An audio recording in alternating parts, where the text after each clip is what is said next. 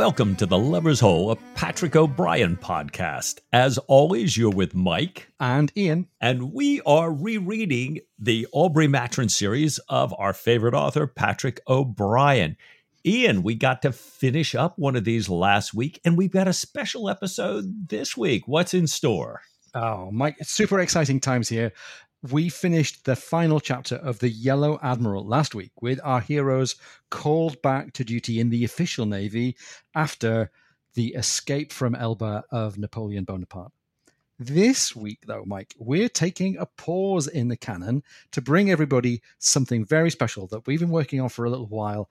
Uh, one of our Crossing the Line specials, and this one is all about audiobooks yeah, audiobooks seems like a very timely topic, but let's pause for a minute, take a little historical perspective. You know, we kind of looked into the early days of audiobooks. And in a recent article in The Atlantic, we got this. In 1883, Everett Niemenhover, a Swedish scholar at the University of Minnesota, proposed a new invention that some thought would have a profound effect on the future of humankind. It was a device that played recordings of books Niemenhover called the device a whispering machine mm-hmm. and suggested that it could be placed inside of a hat so that someone walking down the street or reclining in bed could be perpetually listening to great works of literature. Sounds like it'll, it'll never catch on. that's right. That's right. Well, we kind of go ahead about oh, what, 50 years. And in the 1930s, gramophone records are being made for the blind to be able to enjoy literature. Mm-hmm. And then in the 1980s, ah, the days of my early adulthood, yeah, we have the event of cassette tapes and audiobook listening really starts to take off. Now, with digital media making, you know, people are making recordings themselves. Um, it's much easier to own audiobooks and they were well established by the time the Patrick O'Brian novels were in their prime in the 1990s. Right. Today, audiobook publishing, $4.5 billion US dollar market, still seems to be growing with an audience that loves the audiobook experience, not the least of which the readers of our Patrick O'Brian books. Absolutely. And Mike, we went digging for any of O'Brian's own thoughts back in the early days about audiobooks. And we found this really, really great note from, I think, 93 or 94 that he had written aimed at current readers of O'Brian books, I think. He says this Recently, he says, several of my own books have been recorded. I have listened to them and to some others, and I've grown more convinced that my first notion is right. It is true that, so far, all of my books have been read by men but one of them was introduced by a woman, and her voice was as clear as a bell, exactly pitched for the novel I had written. Well, Mike, I, I don't think we've been able to find out who the female narrator was. We're going to come back later on in today's show to some conversations about the, the potential appeal of a female narrator, which sounds really, really interesting. It must indeed be difficult for the manager of a recording firm to choose just the right reader for any given book. There are so many styles of reading from the flat, objective, businesslike, wholly unemotional voice, in which a practiced hand runs through the latest Wall Street quotations, to the ambitious attempt at producing a different tone for every character and for each nuance of emotion.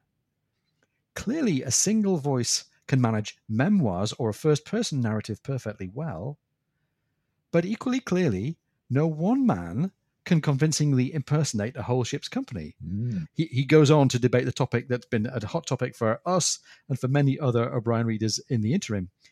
He says, leaving gender aside for the moment, may I describe my ideal reader, calling him he for the sake of simplicity. He obviously has to be educated, although not ostentatiously so. Those who utter pedantically exact pieces of French or Spanish are as tiresome as those who are incapable of either. And he obviously has to learn any particular jargon his author would choose to employ. And he goes on and talks about some of the consequences of O'Brian's own jargon. He then goes on to describe his ideal reader as having the following attributes he would avoid obvious emotion. Here we have it. He would avoid italics and exclamation marks like the plague. Trying to put life into flat prose is as useful as flogging a dead horse. And this is the point at which he mentions following Hamlet's guidance to the players. And if you know Hamlet or if you want to look it up, he's talking about the soliloquy from Act 3, Scene 2. It's the speech that you might remember where he talks about begetting a temperance that may give it smoothness and suiting the action to the word and the word to the action. He's generally telling them to tone it all down. He, going back to the ideal reader, he would also know his text through and through so that he reads it with full understanding. As for voice, if he is English, he must speak standard English, the Queen's English. If he is American, let him come from the West Coast or the moderately deep South. I think that's a nod to you there, Mike. if he can be black with something of the splendid African depth and volume of Paul Robeson, it's a fairly narrow interpretation of black voices, but we'll take it. So much the better, though, even then, I personally should prefer him to be a woman, akin, let us say, to Maureen O'Sullivan. So, Mike, there's a there's a lot for us to dig into there, isn't there? There really is. You know, so I'm, I'm kind of wondering do listeners share O'Brian's desire for a neutral, emotionally unengaged style of audiobook narration? Mm would they ever go for a female narration voice? And come to think of it, how do authors these days go about choosing and working with an audiobook narrator? And how come, in general, that audiobook listening has had such a great impact for listeners and their enjoyment of literature? And what became of the great relationship between audiobooks, narrators, and the Patrick O'Brian fan base back in the heyday? Yeah. yeah. Well, to help us answer these questions and more, we've sought the help of four people who we think you'll be really excited to hear from. We've asked them to introduce themselves and to get us started by telling us how they first came across the idea of a Patrick O'Brian audiobook. Hi, my name is Steve Morris. I'm a filmmaker, a teacher, a podcaster, and a lover of Patrick O'Brian. But I started reading a book with my eyes like a sucker, and it wasn't until the third book, HMS Surprise, that I finally found the audiobooks, and I never used my eyes again. Hello, Ian and Mike. Uh, my name's Chris Durbin. So I'm a writer of naval historical fiction. I've been for six years or so. I didn't really get into audiobooks until after I'd written my first normal book, if you like. But but then I got the first two published in audiobook, and now I'm getting all of the others done in audiobook and catching up. And uh, so far, so good. Hi, I'm Simon Vance, and I'm one of the lucky audiobook narrators to have narrated the entire series of Patrick O'Brian's Aubrey Maturin books. I first became aware of them when I was actually performing because I'm an actor as well, but I was doing Billy Budd, and one of the cast members was reading all Patrick's books. Uh, and I thought I must do that sometime. And then a few years later, when the Master Commander movie came out, and my audiobook publisher, one of them, came to me and said, Would you like to narrate this series? So that was two birds with one stone. I got to read it to myself and to a whole crowd of other people. My name is Sue Dennis. I am Patrick Tull's widow. We were married for 25 years. And at some time in the late 80s, early 90s, we took a cruise to Bermuda. And he had stopped by recorded books to get homework because he always did his homework. And we were going to dinner one night, and he said to me, You know, I'm reading this book, and uh, I really hope there's more. I really like them. Ooh. And it was Patrick O'Brian. So it's going to be fascinating to hear from all four of these great guests. Um, we're going to start with the perspective of a listener. Let's start then with Steve Morris and talk about his experience as a listener. Well, it's funny. I I am an obsessive, crazy uh, audiobook listener and podcast listener, and it really started for me. I think I didn't get this until much later, but I was obsessed with my parents' uh, musical albums. So I would listen to Camelot and My Fair Lady. And then I found out you could check out old time radio shows from the library. And so I started listening to Groucho Marx and Lone Ranger and all that stuff, not knowing that, oh, even though I love to read, that actually I love reading with my ears more than I love reading with my eyes. And so when audiobooks started to come out, my first one, I think, was Stephen King's Gunslinger, which is the first of the Dark Tower series. And that's probably in the mm. early 90s right. that I found that, and I listened to it over and over and over again. And then I started to discover, oh, some of these other books, like Patrick O'Brian, they actually had them on books on tape at the time, which you would send away for, and they would mail you the cassettes. Then you mail them back. And so once I started on those, I never went back. So, what do you think makes the the audiobook experience so much different from from turning the page and taking it off paper? I think you know there's a lot of studies that show that there are people who are visual learners and audio learners and who learn in different ways. And so part of it is what syncs up with you. So I think for me, my brain just works better with hearing the spoken word than it does reading. And then over time, I started to speed up the audiobook. So now yeah. I listen to them at two and a half to three times speed. Wow. Uh, because, like I said, I'm a crazy person, and and and so it allows me to go through so many books and podcasts and lectures, which I just love. And frankly, if I the reason part of the reason I love doing that is if I am doing anything else, I'm washing the dishes, I'm exercising, I'm driving the car, I'm taking a walk, whatever I'm doing you will see me with headphones in my ears because I always am listening to a book or a podcast. Now, I wonder what the experience is like from the other side. You know, for an author, we asked Chris Durbin. Very early on, I was approached by a publisher, an American publisher, hmm. to, to publish the first book and then the second one as audiobooks. They then chose not to take them further. And I can kind of understand that because for a traditional publisher, the volumes in this genre are not great and they've got to really think carefully before they take these things on because they're putting money up front. They, they're innovation, right. paying for all the other things that go around publishing. So I was kind of left in limbo then. And for about two years, I was wondering what to do. And I suppose what really spurred me on in the end was I had an email from somebody who was partially sighted and saying, look, I've read the first two. Have, have you, have you given up on us? You know, what, what's going Wow. So, so, that spurred me to actually sit down and find out how to do this. Um, huh. The one thing I knew I didn't want to do is to get another publisher because I didn't want to be. Yeah. Um, it, it, sounds a bit harsh to say held to hostage by them, but that's kind of yeah, felt at right. the time. So I looked at the way that Amazon does this. So I publish through Amazon for, for my paperbacks and my uh, my Kindles and so on, and they have a, a system called ACX, which allows you to do audiobooks. And it is remarkably simple, quite time consuming, but very simple. Essentially, what you do is you put, um, I think it's 500 words or, you know, quarter of a chapter or something out there and ask for auditions. You state what you're looking for. In my case, I wanted a male voice, I wanted a British voice, and I wanted somebody who could sound a bit authentically 18th century nautical.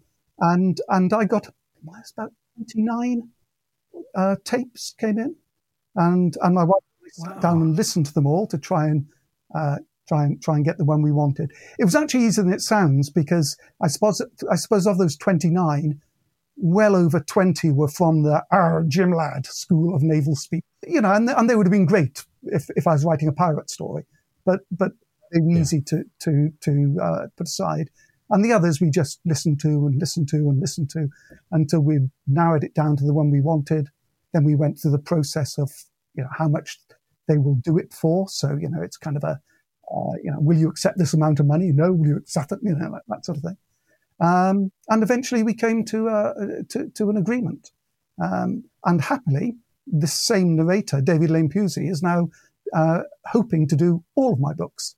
And I hope he will because he does a great job and, you know, I don't want to have to change again. Um, so, so that's essentially how I do it now. Would it be easier if I had a traditional publisher doing it? Yes, certainly it'd be easier, but I yeah. lose control of it. Right. I, I you know, I, for example, I, I, would have no say over when they were published, over who the narrator was, um, over yeah. what the cover art looked like. So, so I'm much more comfortable taking control of all that and doing it myself. So I think we're up to, I think I'm just looking at my shoulder at my book collection here. I think we're up to book six at the moment. I think he's probably working on book seven. And, and coincidentally, by the time he's done all the books up to wherever he gets to, wherever I've got to at that point, hopefully by then I will be out of contract with the first publisher and he'll be able to do the first two for me again. Ah, oh, okay. excellent. So, right. Yeah that's where, where I am with audio publishing. Terrific. So now we're up to the point in the process where the author's ready for their new book to be narrated. It's time to hear from award winning narrator Simon Vance about his first steps in narrating the Patrick O'Brian audiobooks. Yeah, well, I've been a, an audiobook narrator for, for 40 years, um, pretty much, beginning in the 80s in London when I was a, a BBC Radio 4 newsreader. And I, I, donated time for free to the RNIB's Talking Book Service you know, for the blind and partially sighted. Uh, and so I was doing it for fun. And then I uh, immigrated to California in 1992, uh, and I was going to be an actor full time over here. And I did a lot of theatre and a bit of TV and film, but um, somebody mentioned to me that they do actually pay you to record audiobooks. So I started recording audiobooks because it filled in the time. And turns out I was quite good. I'd sort of served an apprenticeship in London in those 10 years. And um, a couple of the companies I worked with uh, kept me busy through the years, but it was very slow. It was just a backup. And of course, then the uh, iPod was invented, you know, MP4 players, and then the iPod in the aughts. And the business took off and Blackstone was sending me books every month.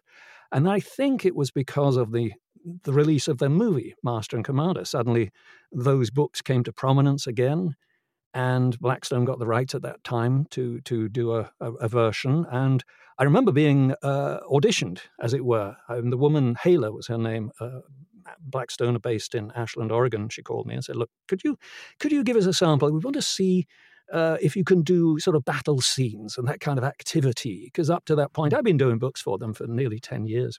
Yeah. Um, and I was like, really? You want me to audition? Oh, well, okay. So I, uh, I did, and they were happy with it. And I got the first book. And, and uh, over the next three years, I recorded the whole series of 21 right to the very end. Anything, Simon, looking back on that, um, that you found particularly enjoyable or particularly challenging in narrating that 21 book series? Well, I, I, mean, it's all enjoyable because I love the challenges. so it was both enjoyable and challenging. Um, all good books have their challenges but because they're good books, you don't mind them. You know, the Patrick O'Brian series, it's a fun, rollicking series. I mean, it's up and down. You know, some are really good books and some are, yeah, that's okay, but it's still all the same characters and they're so adorable. You just want to hug them every time you come across them. But yeah, the challenges of so many characters, the challenges as you get with any long series of, of you know, characters appearing in one book, not appearing in a couple, then coming back, and you have to remember how you voiced them. And I'm not sure I got it right every time, but, but I'm sure there are people out there who've probably listened to them more than once who can go, oh, Simon got that one wrong. But it's it's it's the fun of it, and and those are part of the challenges. And of course, it's it's a historical book based on truths of language and names and so on. So you, there's a certain level of accuracy you have to, to mm. check on. I always loved Jack Aubrey and Stephen Maturin. Mm. As as people, um, but I and, and of course particularly love their their playing off each other. Uh, yeah. It's glorious. There's so many individual characters barely any of them I could name right now because it's been so long. And I, I, my own, uh, my memory of it is of just a wonderfully enjoyable time from beginning to end. You know, you it's it's as I'm sure all, all the fans of Patrick O'Brian at the time just wanted it to go on. And yeah. had he lived, it would have gone on, I'm sure, for many more. And and I can't tell you the sadness of reading those. Is it three chapters or something? It, yeah. Twenty one that um, and and it just ends and it doesn't and they're sailing off and it's it was oh, heartbreaking heartbreaking to let go of those people. It must have been very odd to try and make something out of 21 as well because it's not a whole intact story. The dialogue probably wasn't completely written out. I don't know. Did you ever think of saying no to 21 no. No in uh. fact i think i pressed for it. Right. I don't think they were prepared to go for it. I said, "No, hmm. we've got to. I don't care." And and here's the thing, you know, when I narrate a book, uh, it, it's hard to say because I don't want to. When we when we talk to new narrators or people learning to become audiobook narrators, you say, "Well, you got to read the book. You got to understand the story. There's a beginning, middle, and end. You got to know where you're going and whatever." Without you don't then sort of signal what's happening. But it's good to have that knowledge.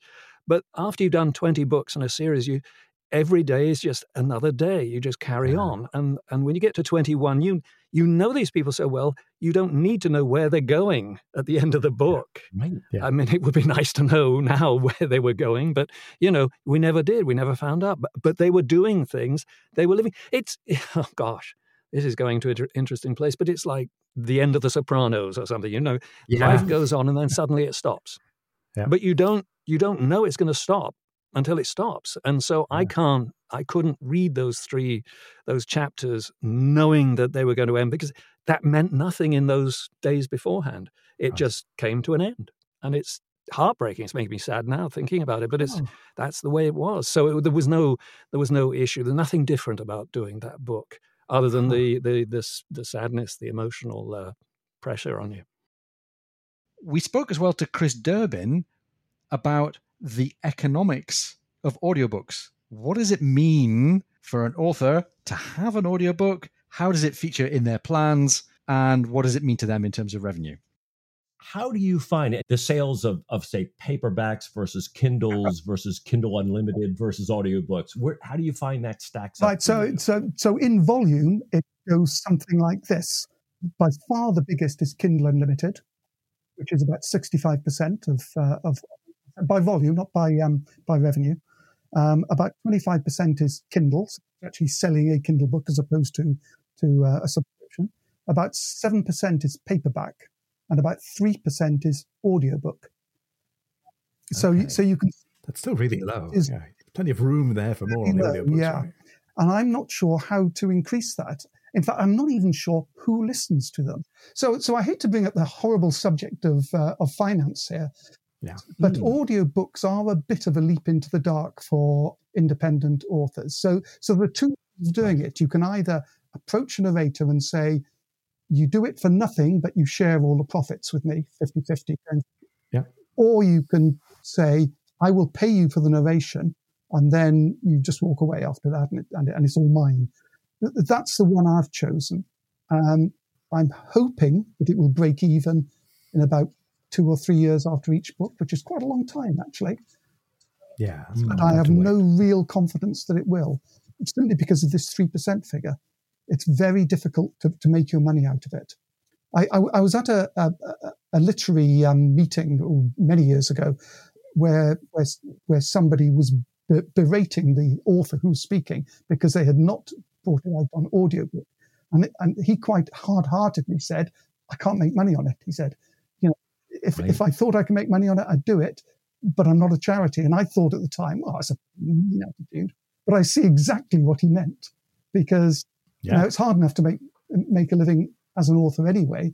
And if you're then going to siphon some of this off into audiobooks, you have to be really clear as to how that's going to go. So speak Right. to me again in say two years' time. I'll be able to tell you whether that's worked. And no conversation about O'Brian audiobooks would be complete without mentioning Patrick Tull.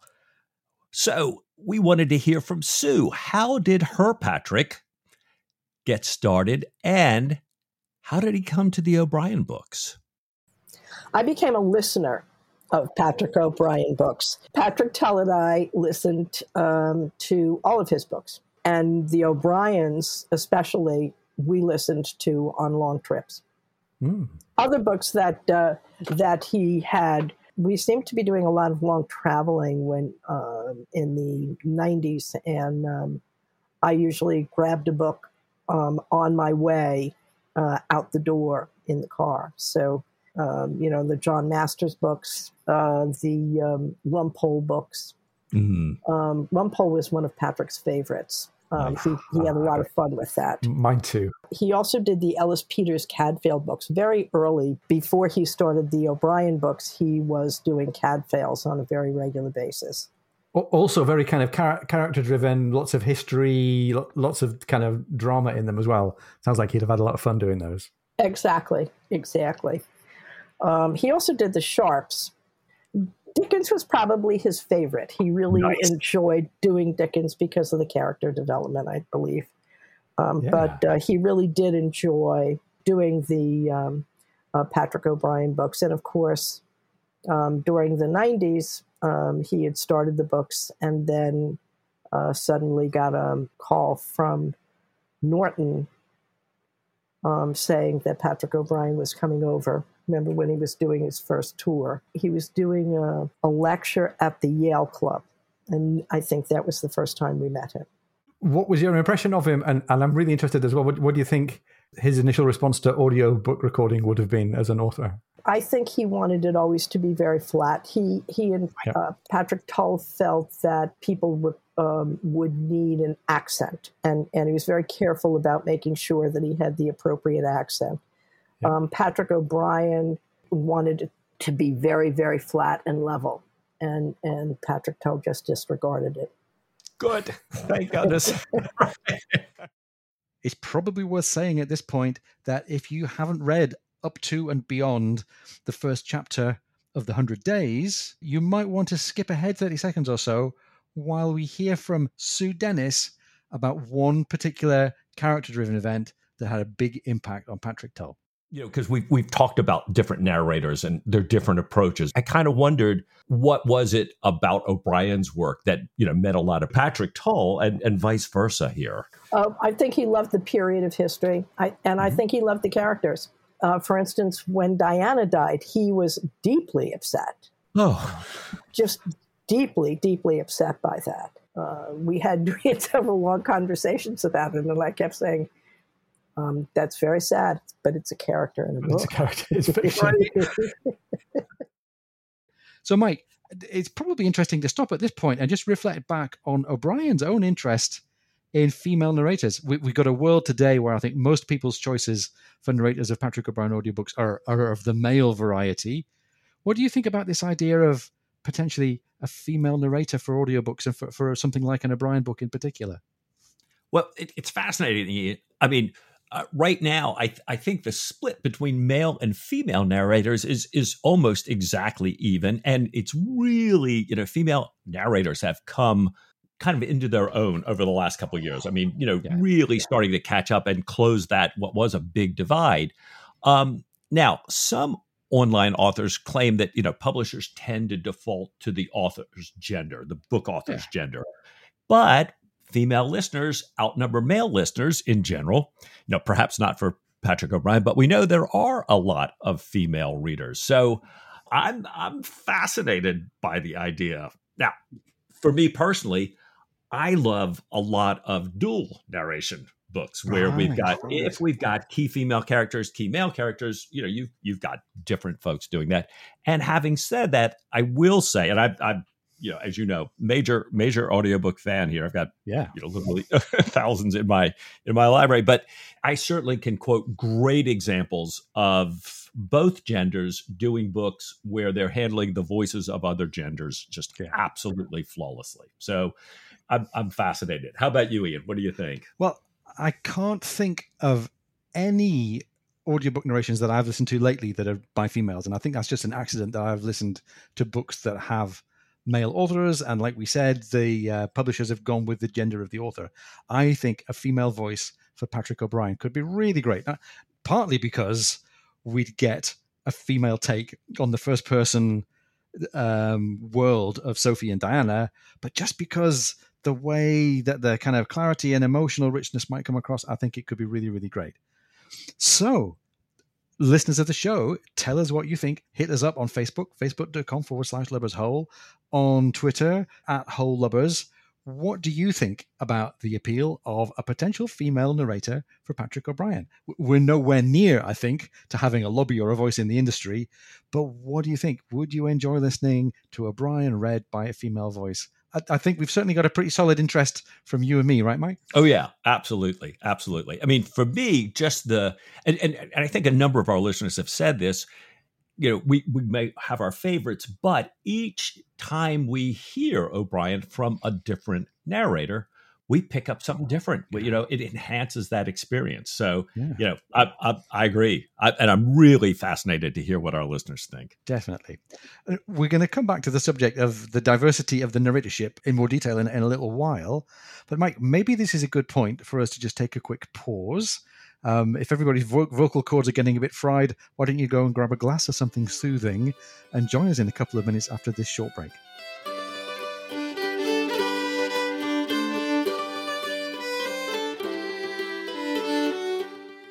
If you're enjoying the podcast and if you're listening to the show before September 5th, 2023, would you consider helping us out and heading over to the British Podcast Awards website and casting a vote in the listener's choice category.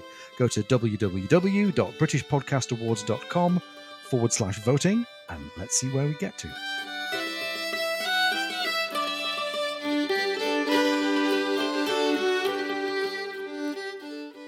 Welcome back from the break. Um, you know, I think when we get right down to it, you know, we're talking about what makes the audiobook experience so distinctive for the listener. Well, let's hear from our super listener, Steve Morris. I think, of course, the main difference is that you have this intermediary between you and the source material. Right. So if you're just reading the book, well, then it's your imagination, you're creating the voices in your head, and that can be an absolutely fantastic experience. And if you have a really crappy reader, which sometimes the audiobook readers aren't that good, well, then it's it's a net negative, you know, because they're bringing down the book. But if you have a fantastic reader like Patrick Tull, then they're actually elevating the material for in several different ways. One is they've read it more closely than you've read it if you're reading it for the first time. And yeah. so they're and particularly with Patrick O'Brian, where there's so much subtlety and there's so much subtext that if you're just reading it yourself the first time, not that you're not going to have a great time and you will, but there's all these little things going on with the characters because particularly with Patrick O'Brian, he doesn't spoon feed you anything. He doesn't tell you what these characters are always thinking. He doesn't tell you exactly what a thing meant. He doesn't go like, and now we have resolved our conflict, or now we are going to do this. It just sort of happens. And so having a reader who understands what's happening, as Patrick Tull does so well, well, then you understand the nuance, the humor, the subtlety, the difficulty, the awkwardness, all that is coming through with the way he portrays those characters. Do you have a favorite passage that might illustrate that job that he does of bringing it to life? So, I'll tell you something interesting about the books, which is that when my friend Dave Draffin, who first recommended the books to me in 1991, mm-hmm. he said, Listen, just get through the first book. And by the time you get halfway into Post Captain, you'll be hooked. And so I found Master and Commander good, but I didn't blow me away. And then I was hooked yeah. to Post Captain. Since that time, Master and Commander has actually be, probably become my favorite of the books. Like because every time I would go back to it, I would I would find more there, and and part of it is the joy of just having these two characters get to meet in Mrs. Harte's concert. Like that's just wonderful but I, when you ask about passages, there are two passages that I have gone back to in Master and Commander that I absolutely love. The first is it's Stephen has been put ashore and he is walking up the familiar path in Spain. And it's just his internal thought process as he's thinking about things that's just so beautifully described.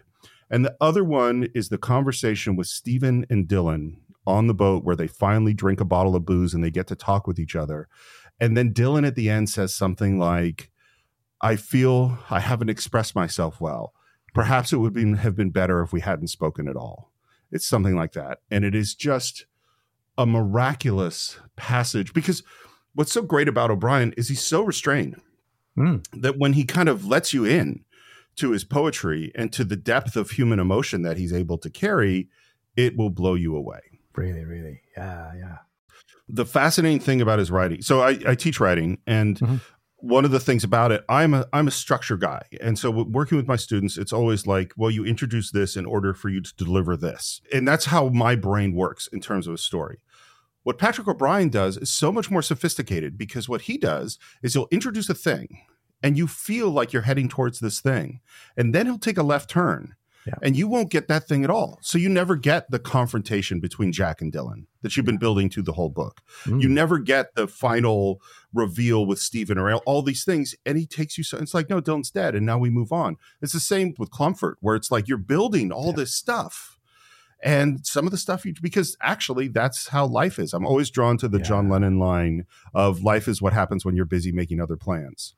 And which I think is 100% truth, and that is also 100% Patrick O'Brian. We're Definitely. planning to go to South America for this revolution. That is not what's going to happen. You know, mm-hmm. something else is going to happen. Great stuff. We also wanted to hear how a narrator gets to be paired up with a particular work or a particular author. So let's hear on that subject from Simon Vance. Simon, how do you, as a narrator, get get paired up with a particular work? How much say do you have in, in what you do and, and, and don't. Do As a rule, I have very little say because I'm work Ah. for hire. You know, um, the publishers I work for uh, have certain certain books come to them, or they own them, or whatever, and they they look for a narrator and they go, "This would match Simon," or they'll say, "Let's audition a few." Um, I, I auditioned for one. I I was so sad I missed it. I missed out on it. But they went to the right person. It was actually a, another narrator who's done some done, done some Patrick O'Brian's. John Lee. He Wow. did some back in the day. He didn't do the whole lot, but he's fr- he's from Black Country, uh, Yeah. that area, uh, that area. But he this book was um, Bernie Taupin's autobiography. You know, Elton John's fascinating. So, and, Yeah. and I was just so thrilled to get the and I, I know it read really well. I think he probably, I mean, he's a he's a writer of of uh, you know poetry, if you like, but uh, it read really well. So whether he did it himself or had some help, I don't know. But um, I I did the audition, and then I didn't hear anything other than that I didn't get it. And I I met Oh. John because we're friends down here, and he got it, and uh, I, I withheld throwing my beer in his face, but damn you, you got it.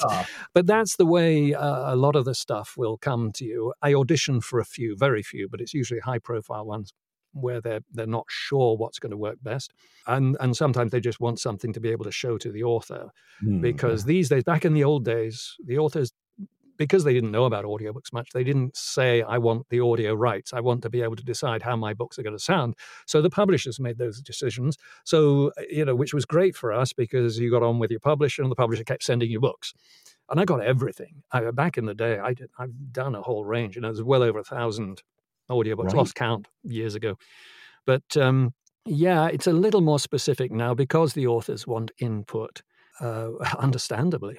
Uh, so, so yeah, we, we're more like to audition, but I still just get a lot of books that are, are sent to me off the cuff. You know, I'm doing a uh, an insert. It's one of those I mentioned before about how they're now doing different voices where I might have done the whole book.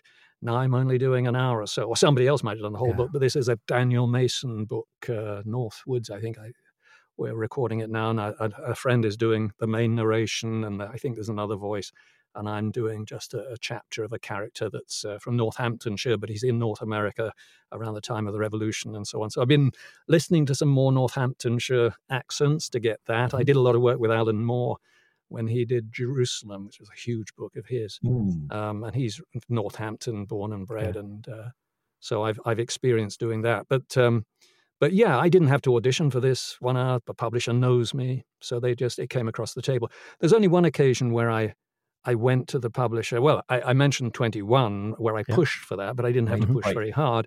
And then uh, I I've always loved Titus Groan, Titus Oh, Alone, yeah. Gormenghast Gorman Gast. yeah, Um, yeah. And I've loved those books. And I went to Blackstone, one of my early publishers, early on, and said, "I really, really want to do these." And they were like, "Nah, I don't know." and then they ended up. I'm sure not like that. That was me pretending.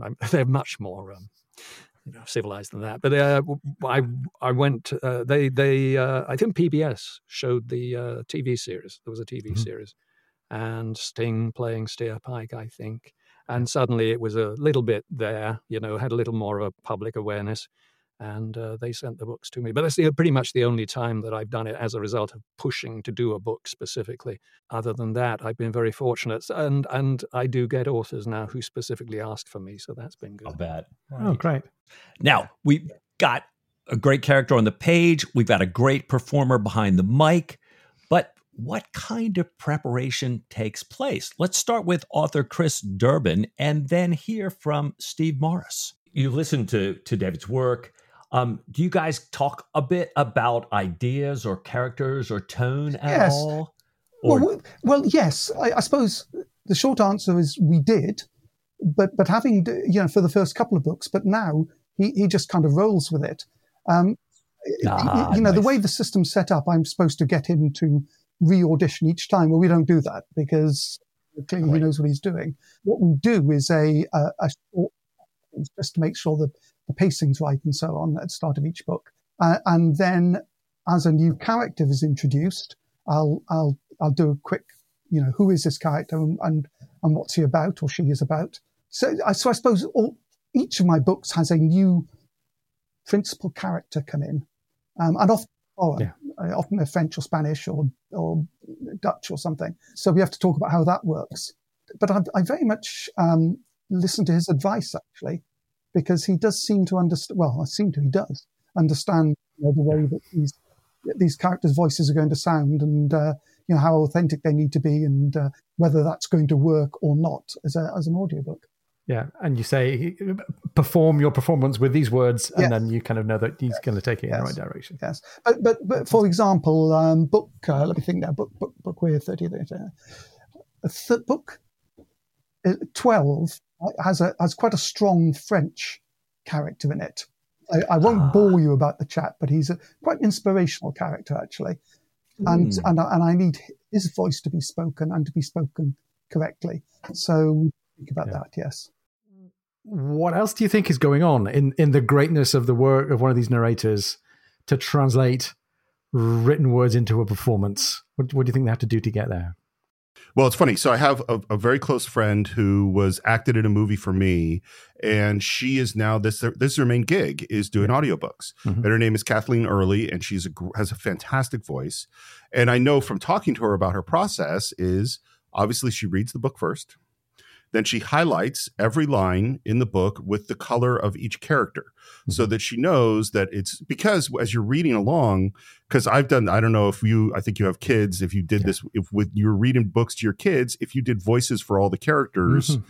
in the book. Well, I, I love doing voices. That was super yeah. fun. But sometimes in terms of who, where it says, Jack said blank. Well, sometimes that Jack isn't for three lines down. So you come to the Jack line and you actually don't know that it's Jack until later. Well, obviously, if you're doing the audiobook, you have to know before you get there. So Kathleen will highlight every line. She'll think about each of the characters. She'll develop a voice for each of those characters. And then it's just exactly like acting, which is acting is what is the subtext? And subtext means what is the meaning behind the words. So I could be saying, yeah. You okay? And you okay could be, anything from genuine concern about whether or not you're actually okay to you're acting like a moron. You need yeah. to you need to go home and stop. And it's the subtext that tells the actor how to deliver that line. And particularly with a character like Stephen who's all subtext. Yeah. There's always so much going on in his lines whereas Jack is thinking at the moment. He's speaking as he's thinking. Yeah. he isn't he doesn't have I mean he ends up being as Stephen would say a very deep file. Yeah. and he really is in lots of ways but he also is just words come out of his mouth. And so yeah, he doesn't have that thought process. And so that's how you have to deliver those lines. Right. Jackson extrovert. And I guess it's easier to play extroverts in some way. Whereas introverts, you have to kind of draw it out of them in, in the performance. I, I wouldn't say easy or hard. It depends. It depends on the actor. Like okay. I think now this goes, and, and, I would say it also goes to there is a huge difference between voice acting and film or theater acting, yeah. which is that playing the introvert in a film or a play well it could be in that look that you see the look that the person gives and that yeah. makes helps you understand what they're thinking or their gesture or their body position or things like that yeah.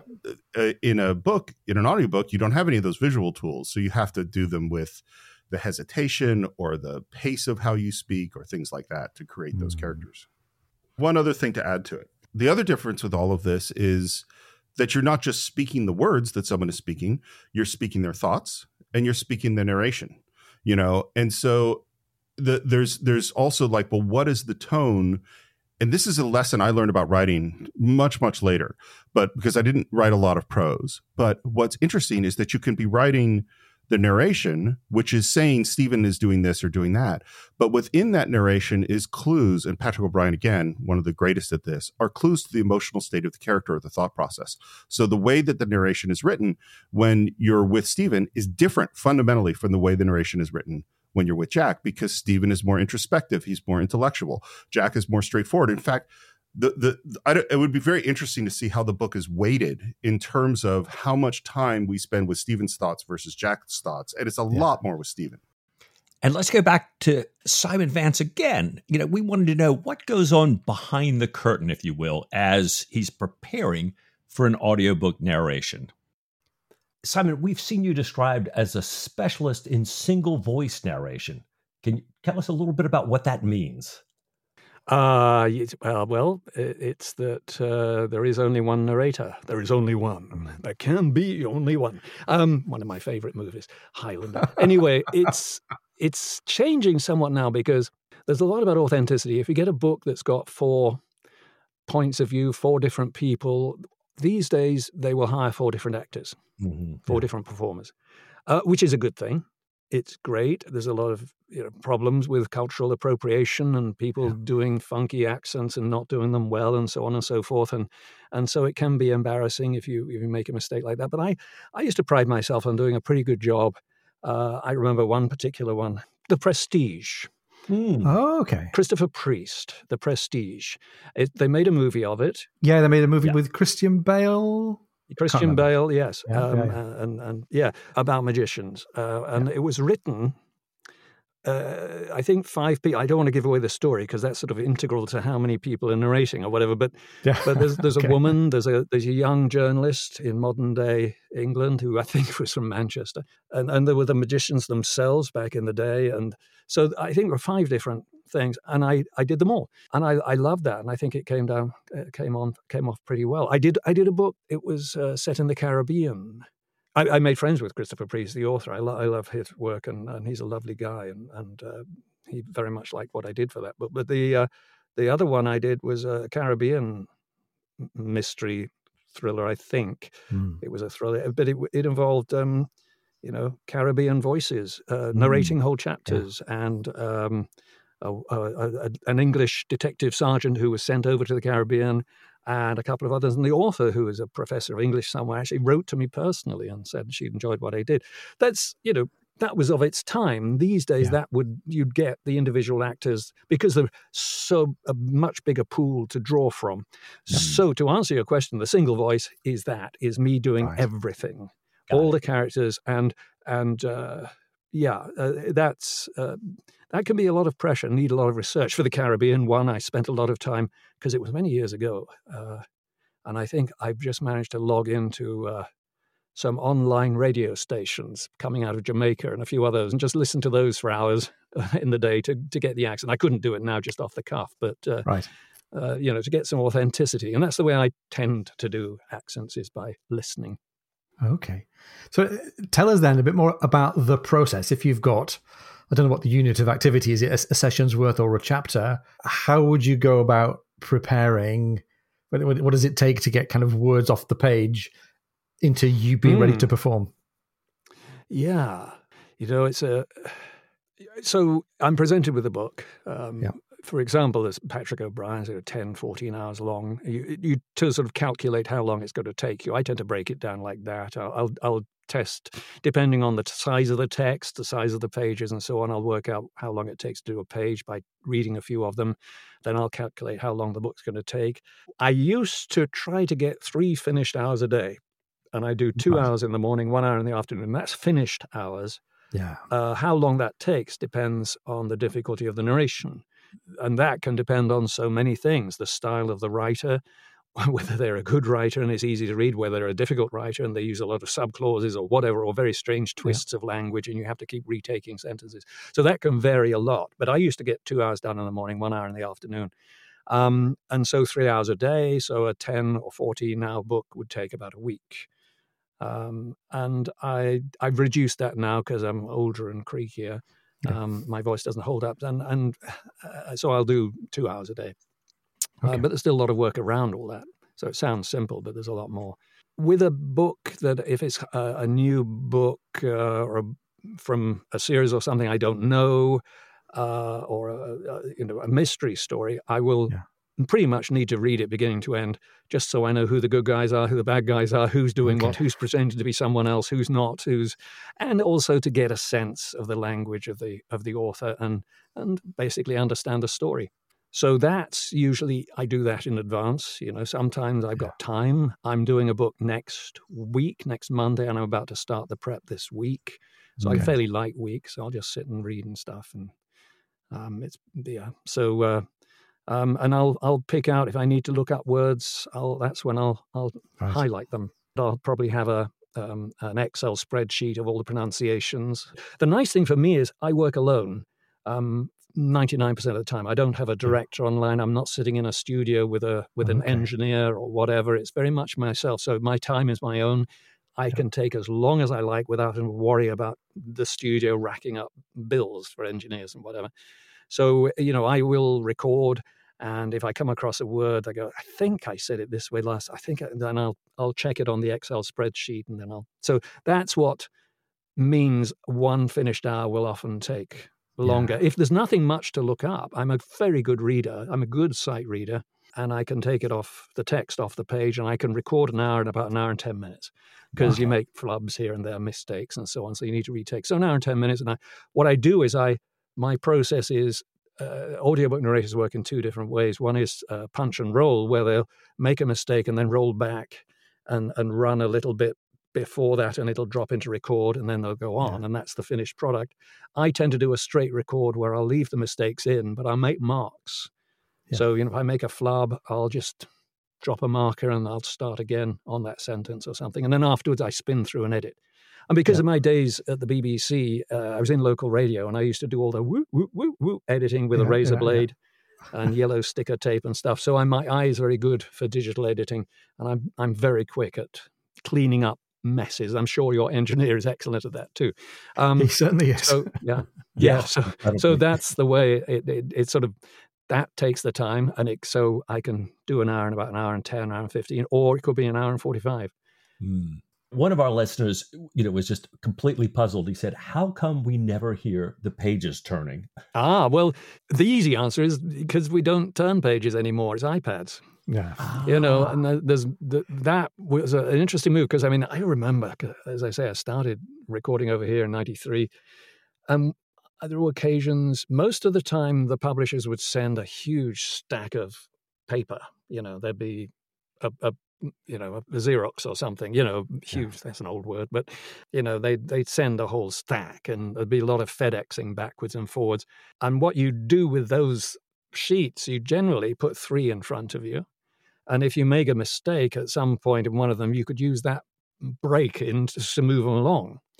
Otherwise, you would have to then, you, otherwise, you would deliberately stop, move them, and then start again. So there'd be an edit. You know, you pick up. Yeah. There was a thing that one of my friend, fellow narrators uh, introduced me to called Widows and Orphans. And it was basically if you had a sentence that ran on from the bottom of one page to the top of the next of a printed page, you'd write, and I can't remember which was the widow and which was the orphan, but you'd either write the end of the sentence at the bottom of the first page or the beginning of the sentence at the top of the second, so that you the break when you turned the page was edited out, but you had the sentence to continue on, which was I think I did it once, but you imagine a book of 400 pages and you do that. It's, it's so much prep work. So basically, I, you know, you'd move three pages along and you either memorize what the previous sentence was or something like that.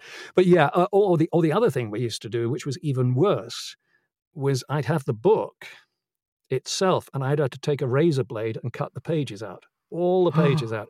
But of course, then you have the pages on double two sides, so right. you've got all right. you you can't put three in front of you. You've got to move the page over. So there's again, the widows and orphans comes into play to some extent, but I kind of did it in my mind. You memorize the beginning or the end of the sentence so that the you don't actually have an active rustling as you turn the page.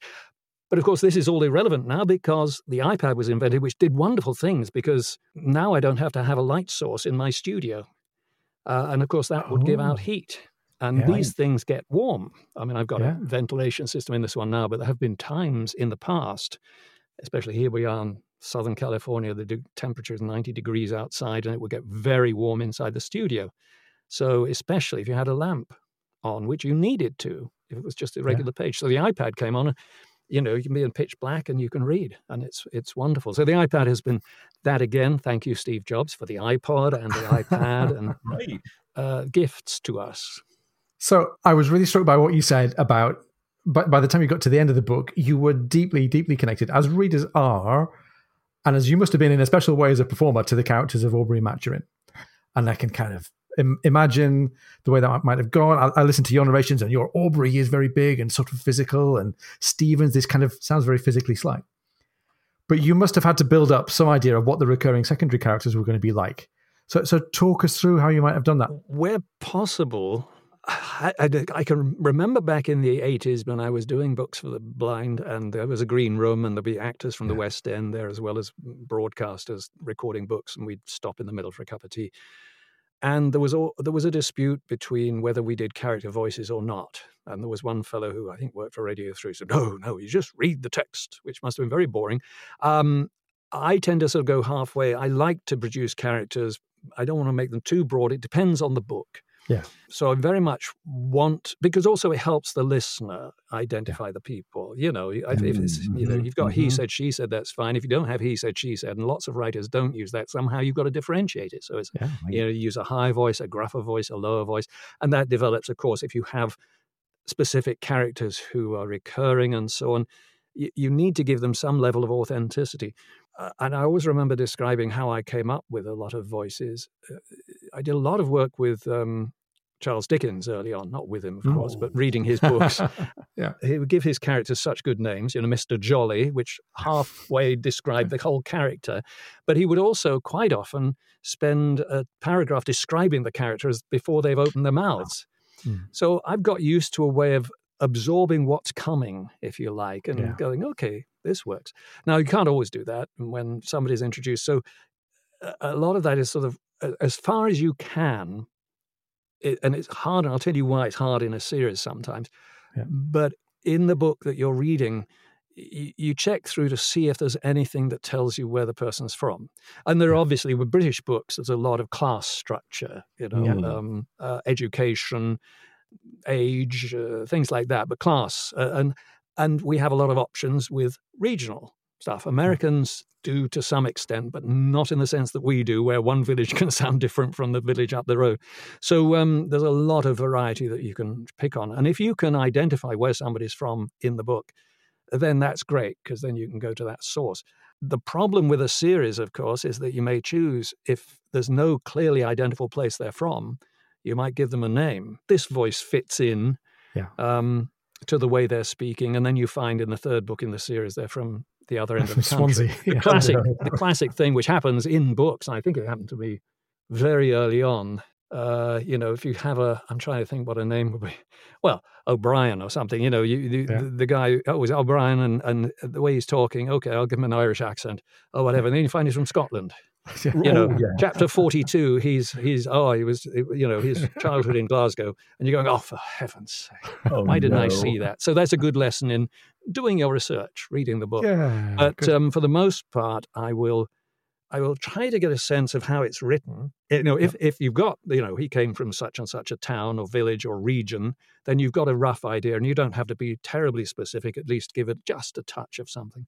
Uh, but if you've got something specific, you use that. And if you don't, all you've got is is you know what the character feels like, the way they're speaking, yeah. um, what their um, situation is in, in the class structure, um, and and the way I mean, I, I, get a lot from watching old movies and stuff like that. Yeah. Even watching you know, Master and Commander or whatever, you yeah. you uh, you get a sense of how different people spoke, and um, and that's that's that's the way I do it. And I guarantee I got some wrong along the way. So the one I have in mind is Killick, and it, yeah, and, and, and in my mind, Killick sounds I don't know, not not not like you, have done a, a Brummy Killick, a Killick with a yeah. Birmingham or a West Midlands accent. And after the first ten seconds of going, wait, wait, wait, wait a minute, I was like, this is really good. The kind of wheedling, complaining, whining tone yes. of Killick. Yeah. And I was wondering, uh, was that chance, or I don't know? Have Have you got a friend with a Brummie accent somewhere out there who doesn't know that you've turned him into Killick?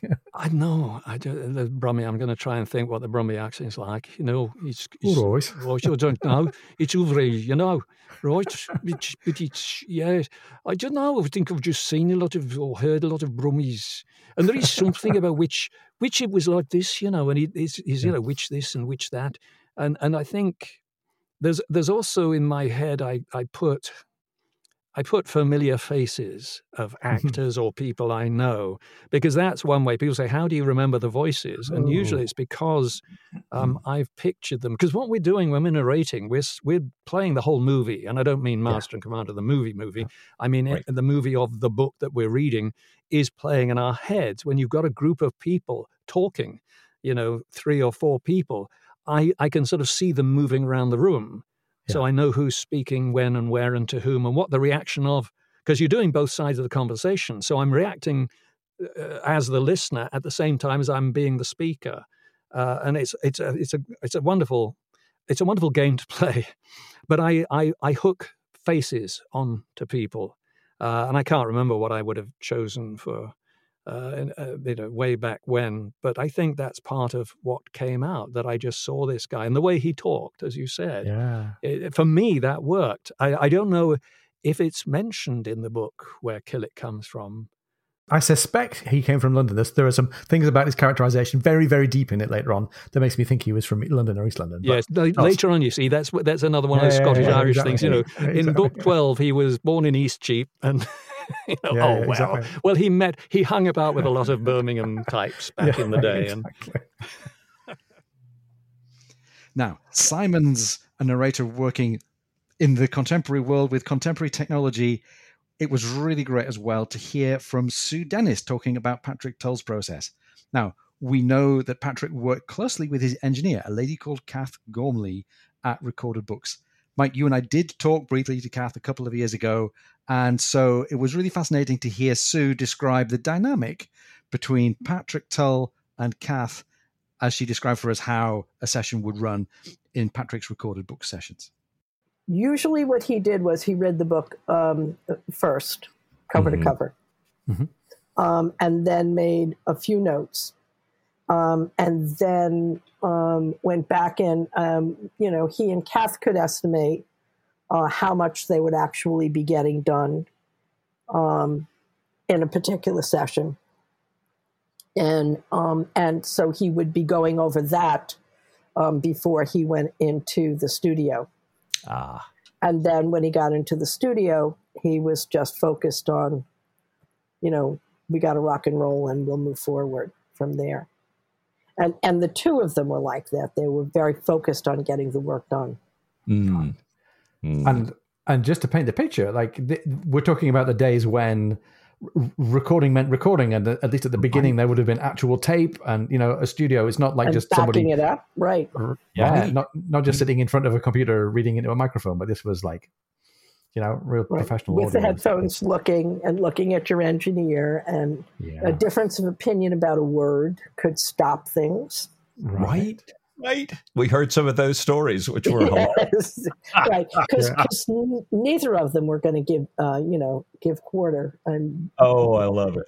uh, we had we always had the updated Oxford, and and that was what he relied on. And Right. um, they might have a few comments to one another about what was going on.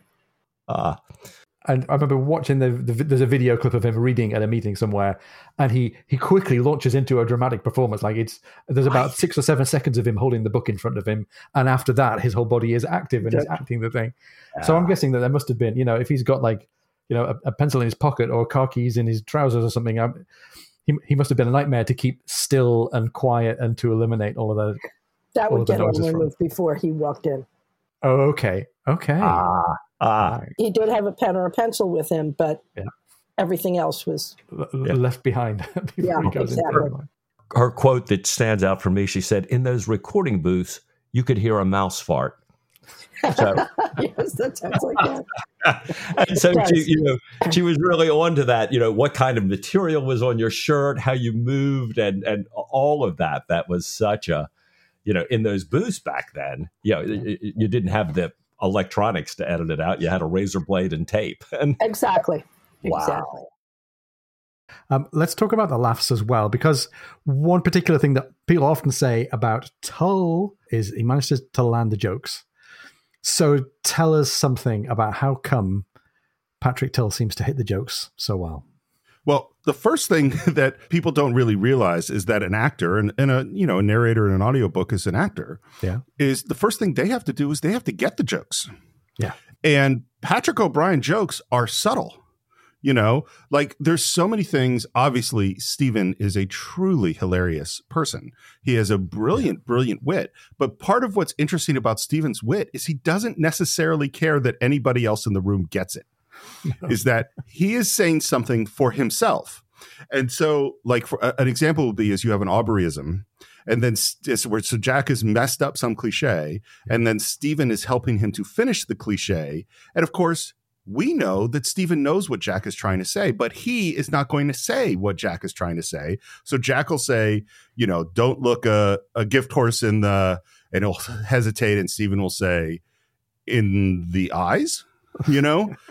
and of course, he knows what the expression is. And so it's, you could, as an actor, say, make the choice of Stephen doesn't know where Jack is going. He's trying to figure out. And he goes, um, uh, in the eyes? I, but what, what Patrick Tull knows is that Stephen does know and he's messing with Jack. Yeah. And so that is a subtlety in how an actor portrays a part. And I'll, and I'll say one other thing having auditioned actors, I mm-hmm. did a couple of sitcoms when I was in film school. And so you got a bunch of jokes. And what you hope is that you get an actor to come in who can come up to the material so that every joke that is in it they get and they can deliver on. But that's not the real goal. The real goal for a great actor is that they will plus your material. They will find lines within your material that that weren't funny. You wrote yeah. them. You know they're they're not funny. There's no joke there, and the way they deliver them, they're instantly funny. And you think of like Julia Louis Dreyfus as a perfect example of someone who is always plussing the material. They're always giving you a little more. Will Ferrell is making things funny that aren't funny on the page. And so a great actor, and Patrick Tull is a great actor, is finding all these things. And in particular, I would say all of his supporting characters, like Killick, is hmm. so damn funny yeah. in the hands of Patrick Tull. And he could just have like one line, you know, where he just says something a little grumpy to one of his mates as he's leaving the room, or the way and and, and the Killick Jack and Stephen relationship is fascinating because they are his superior in every single way and he has as they is described in the books many times a moral superiority over them and so how you navigate that relationship because they're both scared of killick yeah. you know and they both can yell at him. And to getting all the humor out of it, that's where Patrick Tull's genius really shines. So, right at the top of the show, we talk about how Patrick O'Brian fans came to love the audiobooks and the audiobook narrators, including Patrick Tull, were a big part of O'Brian, you know, of, of the O'Brian fandom world and the O'Brian world at that time. We asked Sue Dennis to tell us some tales about that time and what that was like um, during the 90s, um, he had started the books and then uh, suddenly got a call from Norton um, saying that Patrick O'Brian was coming over. Remember when he was doing his first tour? Right. And um, so we met him at, he was doing a, a lecture at the Yale Club. And I think that was the first time we met him. Mary was a very quiet person uh, but was right there. Um, Patrick was very formal mm. um, and and um, uh, very British, you know, more wary, I would say, of people. Um, I, mm, one yeah. of uh, when he uh, did, uh, for instance, the Yale presentation, someone said to him, "Where did you get all of this information about about the ships?" And he said, from doing extraordinary amounts of research for years. Yeah. And that was like a bold statement, in fact, for him, but I bet it came off as a little bit of a sort of prickly remark yes, to somebody exactly. who was just friendly. exactly. Someone who was, you know, beginning the questioning um, right. uh, of the speaker. But um, it was yeah. uh, it was a uh, it was an interesting introduction. Wow and that them being quite private people and him as you say being very british in character how did they find it being in the midst of the great kind of uh, this was this was the era of the american patrick O'Brian mania and yes. he was a massive celebrity and he was in this kind of a new other culture how did how did they respond to that you know he he seemed to be fine but he was very he was always very reserved yeah um and the um i'm trying to think of whether it was the first or the second trip that um, that Norton sponsored, that, that Norton brought him over for. But he was here in New York, and there was some sort of a kerfluffle going on with Starling, who was his, uh, I don't know, editor, uh, whatever Starling was at at at, at uh, Norton yeah. And um, they were going back and forth and back and forth. And we came up, and suddenly Patrick and Mary disappeared. Somebody said, Where Patrick and Mary? And somebody else said, Oh, they're outside. They're taking a cab. And apparently, the, the kerfluffle had been about the fact that there were thunderstorms, and he and Mary were supposed to be boarding a plane to go to, I think it was Charleston. And the flight had been canceled, and they couldn't figure out uh, trains to get them there in time. And so Patrick just grabbed Mary's arm and said, Come on, Mary, and walked out and got into a cab and said, Take us to Charleston. And the guy did. Oh, wow. One of the things that um, when we were first listening to the books with him, uh, I commented and I said, Do you think Patrick O'Brian um, sails? Mm. And he said, um, I would assume so. I don't know. But this was right before we were going to the Yale Club. Yeah. And he said, um, you know, but you're going to meet him. Perhaps you can ask him. And um, so we got there and we were standing talking to him. And, and um, I asked Patrick if he had ever sailed. And he said, no, he never had. That um, his work was always based on the extraordinary amount, again, of research that he did, Yeah. Um, which he and Mary did together. Mhm. Um, and um, I said, oh, okay, thank you. And looked at me and he said, why are you asking that? And I said, because you don't talk about motion in battle. Ah. And he said, Oh. I said, There are waves. Ships are going up and down. Yeah. It- it- it- you don't mention that. You know, it, your battles are there. They're very exciting, but they're, They're that static. portion of it is that, yes, they're static. Yeah. And um, a few years later, we um, were at a dinner on the Rose with um, Patrick and Walter Cronkite, Dennis, who was the editor of Science Magazine, Mm. and the Grossmans. And um, that question came up, or, or that um, uh, Walter Cronkite said um, something about, Do you sail? And, and Patrick O'Brian said, No, I don't. And, and so he said, Well, we have to fix that. And so um, uh, Walter Cronkite invited him out to sail on his ship. And I think and it was my understanding that that was the first time he'd ever sailed in his life. Was Wow. with Walter Cronkite. Wow. As we think about the interaction between narrators and authors, we began to wonder is there any sign that authors write differently when they know their work is going to be read aloud? It's a really interesting question. I do know, for instance, that there are books that I listen to where they make little edits because they know that it's being listened to rather Yeah. than so they so as you sit Okay. listening to this book, you know, like Yeah. Stephen King's On Writing, which is a fantastic book on the writing process. He talks, he knows that it's an audiobook. So because he reads it and he's saying as you're listening to this audiobook. So th- so I know that goes on. I know for me when I write, and I know many, many writers who do this, is you have to read everything you wrote aloud. So I always read everything I write out loud because the mistakes that you make become super, super clear. Because something that looks like it flows with your eyes, as soon as you put it in your mouth, it doesn't flow. Now, part of this is because I, I write screenplays, Yeah. so obviously it's it's it's an audio medium, but Yeah. still going through the rhythm is something that I know many, many, many writers do. thinking about this the other day because I heard about somebody who'd who's writing books solely for, as audiobooks. And I think it would be Yeah. a quite different thing to do because you're freed from the, the need to be forever saying, um, uh, you know, Smith said, Jones said, or, you know, you, you, and you can put more emphasis into, into the words. Uh, I think the, what it's done for me, because I still write principally for the, for the written word as opposed to the spoken word, Yeah. is it's just some odd little things like you know you get to an end of a sentence and someone's interrupting you, but those three little dots, ellipses they're called, yeah, they they just don't work for for audio because the narrator, Right. you know, finds it hard to bring that into it. So I've stopped doing those. It's helped me to make my dialogue flow better. I'm thinking in the back of my mind, how's that going to sound when David reads that?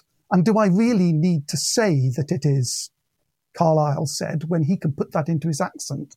And for the book, I can just make it a little bit more obvious by, um, you know, by the context and so on. So I suppose that's the main thing. I think it's helped my dialogue. I think it's Yeah. made me think about my punctuation. We don't speak with punctuation. We, we, we write with punctuation. They're, they're quite different things.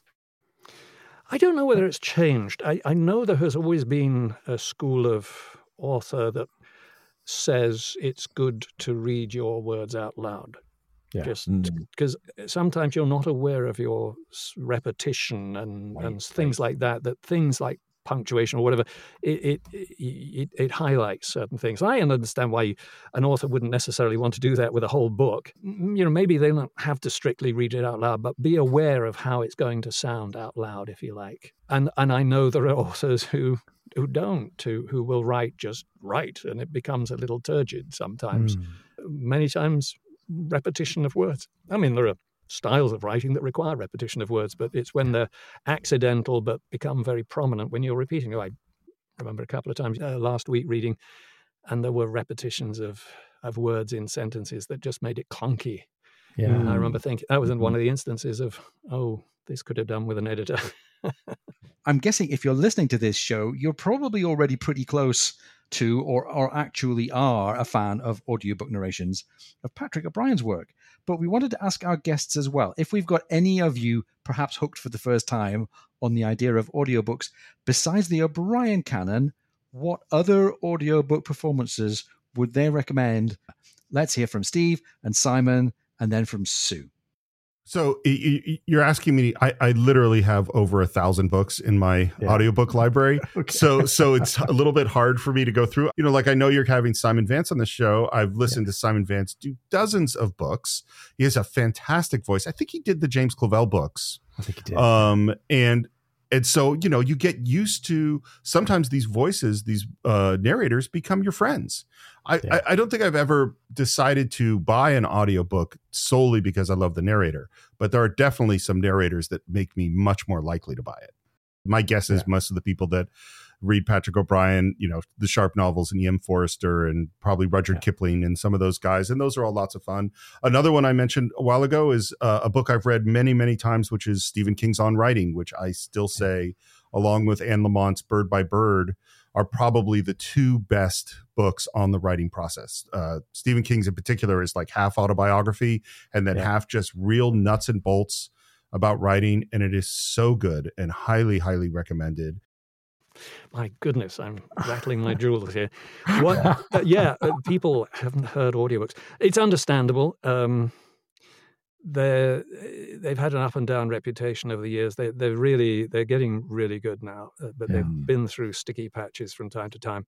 I don't know how I'd introduce somebody who has never listened to an audiobook. Some people, you know, they'll go after the names. You know, we're talking about uh, you know the author reading their own book. They might do it that way. If that's the case, I, I you know Neil Gaiman and have a go at that. They'll go for actors and actors, named mm. actors, and and there are a few named actors who actually done not a bad job, but many of them are terrible because they come from a different discipline, you know, stage Yeah. or film, which Yeah. requires completely different. And it's I, I've heard about actors who've gone into the studio and they've come out of it going, "I'm exhausted. How can you do this day after day?" Because it is. Yeah. It's a marathon. It's not a sprint. Yeah. Uh, and and and it requires a different kind of focus. Um, and it's not it's not just about the voice. In in terms of where to go, I think I think you ask yourself, what do I like reading? Yeah. What do I think I might like having read to me? Would I like to have a mystery novel? Would I like to learn about World War II? Would I like to learn about this? Or i- is this a, a fantasy world? Do I like fantasy? Do I like, uh, or even horror? You know, or there's a huge market for romance um, and, and, and even erotica. Would I like to listen to that and then go on to one of the download services? Uh, of course, the big one is Audible, but there are many others, and, and look at the genres. And you can sample a couple of minutes of each one. Um, All right. Mm. and sometimes sometimes that doesn't give you a good picture you know that uh, a narrator might sound good for a couple of minutes because they've got a really interesting voice but a really interesting voice after four hours becomes really boring if you know what i mean so it's um it's a difficult it's a challenge but give it a chance you know you find something you think you like by a certain narrator follow up on that narrator i know people would like to say, well, go listen to this book. but Yeah. I know that if I said, I, I, you know, I won awards for the Alan Moore book, Jerusalem, but I know that is not a book that everybody would like because it's Right. weird in many ways, and I would Okay. not want to turn people off. Yeah. So Right. it's finding a good a good narrator can make a bad book good, Yeah. you know, but a bad narrator can destroy everything. right. You know, uh, So, Mike, getting towards the end of the show, as, as the Lubber's Hole resident super fan of audiobooks, tell us some of your final thoughts here. Well, it, you know, it, it's clear from the interactions that we've had, you know, over the years with our listeners that there are many huge fans of audiobooks, you know, of audiobooks in general and the canon especially. And and while the debate on the favorite narrator might not have quite reached the level on the debate of who should play each one of our heroes in the in the next movies or streaming series, you know, at least not yet. There Okay. are significant numbers of listeners who have their favorites. As a matter of fact, this episode was partially inspired by one listener, Jeff Allen, who introduced us to a canon narrator, Rick Jerem. I, I hadn't heard of him yet. And he asked if we could discuss audiobooks more on the podcast. Now, I, I listen and read both when we're working on a chapter, but really truly audiobooks have spoiled me for the written word in most cases you know even when i was back at seminary studying koine greek you know the audio learning for me was so much easier than the written and uh-huh. i absolutely love accents. I absolutely love the characters you know primary and secondary in books. So you know audiobooks are definitely my go-to. Fantastic. So, where are you now on the the big favorite narrator question? Well, you know, I, I remember in the Harry Potter heyday, there was this big debate over Jim Dale, kind of the US Yeah. narrator, versus Stephen Fry, the UK narrator. And that debate was really massive. And, and in, being in the US, I was a tried and true Jim Dale fan to the point that I bristled a bit if the movie actors, you know, weren't close enough to his character voices. It was Wow, like, no, really tough. yeah, yeah, you're getting that wrong, right? And I've always been a huge Patrick Tull listener. I mean, that's when you introduced me to the canon. Yeah. You know, I I came into the canon along with, you know, not just the books, but Patrick Tull helping me every step of the way here. So as part of making this episode, though, I've, I've learned, you know, even much more that different narrators of the same book, as I mentioned earlier, bring out different parts of the books in different ways. And I really appreciate all of our listeners advocating on behalf of their favorite canon narrators. As a result, I tried Simon Vance reading Master and Commander, something that would have been akin to heresy in my younger days. I had just finished listening to him read Dune, Cool. and you know I loved it. And then I thought, you know, then you said, "Hey, Simon's going to be on the show," and I was like, "Oh, seriously?" and I, you know, I've got lots of Simon Vance books in my in my audiobook library. So, you know, I, I love him. I love his reading. I just never had taken the plunge with O'Brian. So I've decided now that on my next circumnavigation, I'm going to start from, you know, 1 to 21 with Simon Vance reading the whole way. Good man. Now, I finished Master and Commander. I went back to my Libby app. That was the, you know, the only way I could find Master and Commander read by Simon Vance here in the state. And and I went to grab Post Captain and I learned that wait a minute, my library only carries one Aubrey Maturin book read by Simon Vance. No problem. You know, I'm going to go buy them. But but wait, you know, I just couldn't seem to find them. And then I learned that for some reason, Patrick Tull is now the only authorized audiobook collection of the entire canon. I- I've heard that this is coming from the estate of Patrick O'Brian or whoever holds those rights.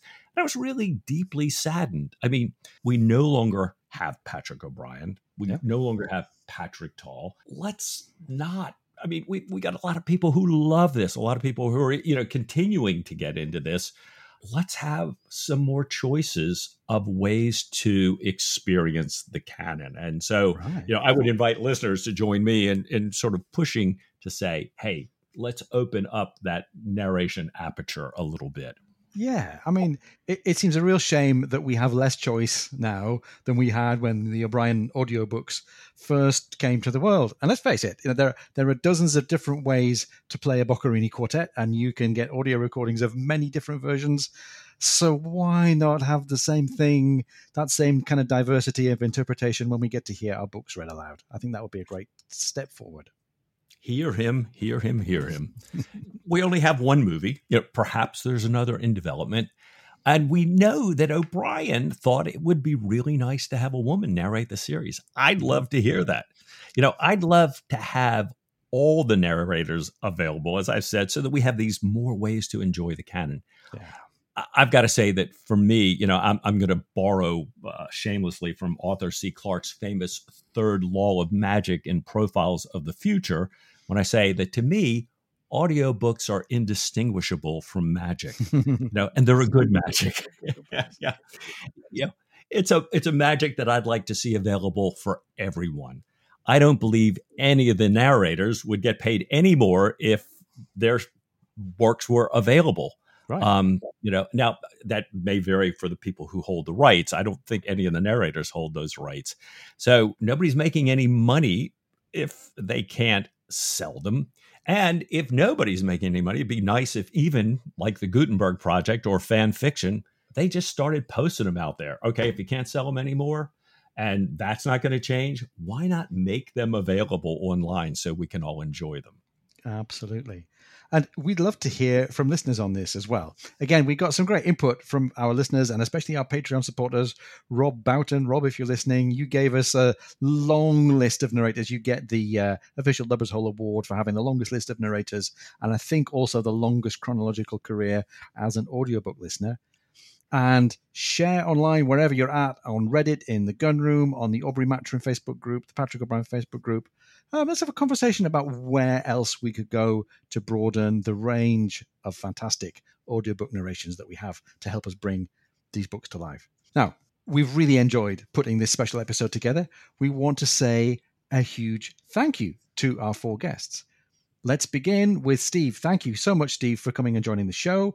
Um, here he is now to tell you how you can stay in touch with his work. We have all sorts of plans coming on the Cine-Files. By the time this airs, I think we're doing another British-ish film, which is Mary Poppins is coming up on the Cine-Files. Oh. And I just watched it with my son, who hadn't seen it since he was really little. Man, that movie's really good. Oh, it's good. And in addition to the Cine-Files, if you happen to be a Star Trek fan, we have been doing very, very deep dives, first on the original series and then on the animated series. And I had to say, I think there genuinely is a connection between Absolutely. Kirk, Spock, and McCoy and Jack and Stephen. You know, getting to talk to Simon Vance, I was like a kid in a candy shop here. And and we asked Simon, you know, what is he working on next? And you can see more about him and his work at simonvance.com. And here's what he's got coming up. I am so happy to talk about Patrick O'Brian. Yeah. Even though it was 16 years ago that I finished, it's probably the about the most enjoyable time, partly because I got so much good feedback. Yeah. And I've mm. made some great connections through it, some good friendships. It nice. was a sort of it was a sort of turning point for me in a yeah. way. I I wish because it does happen that a lot of times I, I wish I could record books again often because I think I could do them better, often because I just enjoyed them so much. And yeah. I think the Patrick O'Brian books are a series that I enjoy so much. And I would like to go back again. I uh, just finished a fantasy book, which I might have referred to anonymously. I do have a, the short Daniel Mason thing this week. Next week is interesting. There's a TV series out there called The Chosen, and it's the life mm. of hmm. Jesus based right. on right. Bible stories and so on. A very professionally done uh, product. And they came to me years ago with the first book, and based on the TV, based on the TV series, based on the Bible, I've just got uh, part three. So I'm doing that next week. And of course, you can go search for Simon's work as well on any of the audiobook platforms that you're that you might be uh, subscribing to. You can also follow Chris Durbin's work by going to his homepage, www.chris-durbin.com, or he's on Facebook, www.facebook.com forward slash Chris Durbin author, all one word. Now, be careful. You might just find yourself in the midst of a new nautical historical fiction series. You might just. And of course, it's been great to reminisce with Sue Dennis. Thank you, Sue, for all of your time and your, your, kindness in joining the show. You might encounter Sue from time to time on the Facebook Patrick O'Brian Aubrey Maturin groups. And it's been great to have her and all of our four guests with us today. So a big thank you to all of them. Um, Mike, we've covered a lot of territory. Take us to the end here. What are your final, final thoughts? Yeah, well, it's been fascinating to walk through the world of Patrick O'Brian's audiobooks. It's been great to understand more about how narrators work through the audiobook process, how authors work with narrators, and the impact that they have on listeners. I particularly love coming back to Patrick O'Brian and his thoughts yeah. on audiobooks, you know, moving from thinking that they should be read flatly with no characters, his thoughts on the joy that a woman narrator could bring to our enjoyment of the canon, and then hearing about his interactions with Sue and Patrick Tull, Tull who brings so very much to the characters and who clearly love those characters as much as we do. I can only wonder what O'Brian would think today of the books, the audiobooks, the movie, and all the love that we have for his world of Aubrey and Maturin yeah. today. Thanks to all of you for joining us. Thanks for continuing on this journey with us. Please let us know if you've decided to try an audiobook, Patrick O'Brian or otherwise, who was the narrator and what your reaction to it was. I may sound a little strange, but one of my favorite things to do is to listen and read together at the same time to get myself even deeper into the stories and the characters of this world that we all love so much. Oh, amen, Mike. Really well said. Thank you. Ian, I, have got to say a very special thank you to you. I mean, this has been you know a complex undertaking i've done corporate takeovers with less moving parts than you know conceiving this lining up the interviews i mean your spreadsheet of of how we pull all of this together just brilliant hats off to you i, I don't know how you do it and do your day job as well Oh, thank you. It's been a pleasure. It's, it's been a massive pleasure. And as you know, Mike, nothing good in life ever happens without a spreadsheet. So there you go. so it's been fun, right? Covering this whole landscape of audiobooks. Speaking of stories and characters that we keep getting pulled back into, speaking of the world that we love, Mike, we've got a whole new book on the shelf. We have The Hundred Days coming up next. So, what do you say, either on paper or in audio, to a little bit more Patrick O'Brian? With all my heart.